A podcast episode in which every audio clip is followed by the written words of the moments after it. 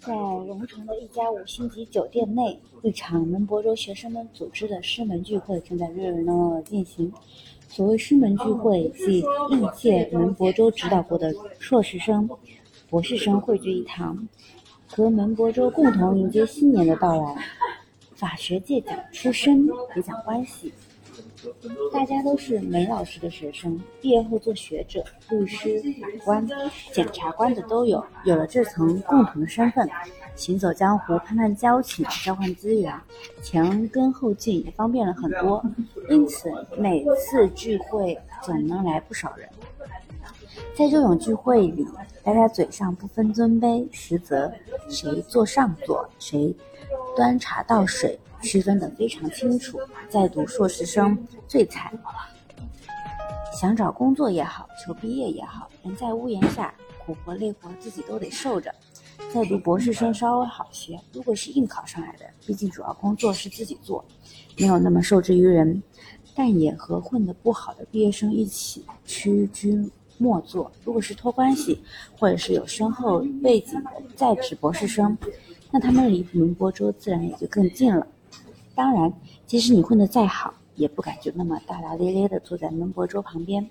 这些年来，门伯周身边两个位置永远是固定的，左边坐的是大家公认的大师兄，同时也是知识产权法领域有举足轻重地位的施一兰教授，而最右边的则是门伯周任教三十余年来唯一获得优秀评级的毕业生刘春。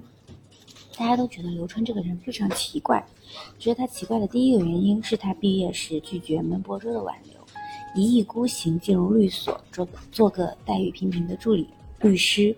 毕竟，如果刘春留下来，以门伯州手里的资源和他对自己的器重，无论是求财还是求名，于他都是指日可待之事。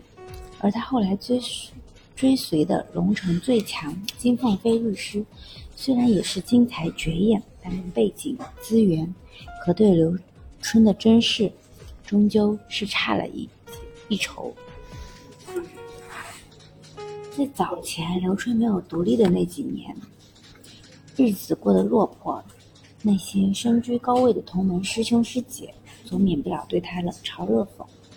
而大家觉得他奇怪的第二个原因是，不知刘春到底优秀在哪里。从酒场表现来看。刘春并不喜欢应酬，大家推杯换盏时，他总是像完成任务一样，该敬酒时敬酒，该喝干时喝干。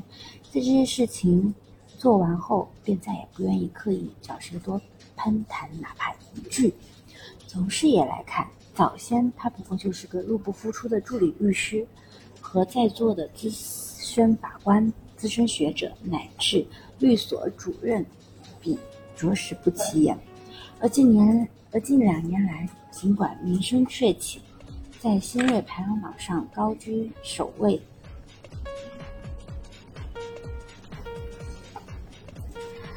嗯，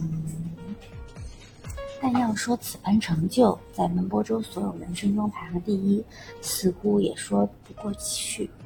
可门波州却总是让他坐自己旁边。小刘啊，听说你今年当合伙人啦？酒过三巡，此时包间里大家来回敬酒，各自聊天，早已早已乱作一团。陈伯周转头转过头来，发现刘春正微笑的看着这一切，这不是真心的微笑，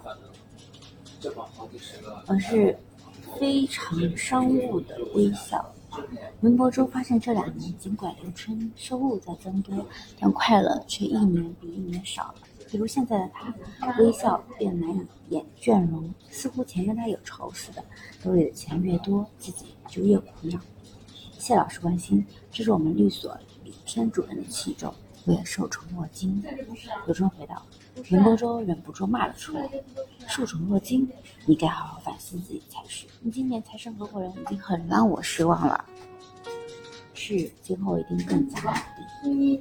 你知道前段时间我和刘法生打了场官司吗？刘春一愣，然后回道：“知道，老师大获全胜。真搞不清楚为什么你前几年要和他搭档。我这个人，我看这个人资质平平，也就只能跟你打打下手。门伯周撇着嘴，摇了摇头。听说他还是李青云的儿子，李青云也算有两把刷子，怎么生出个儿子这么不争气？老师，不要小看李青云，李李法山。你们别看李法山这人平时吊儿郎当的，做事也不甚细致，但他总爱骗剑走偏锋，出其不意，是很有天赋的，是吗？这我可没看出来。案子也做的没什么可圈可点的地方，表现甚至还不如那个三本出身的夏秋冬。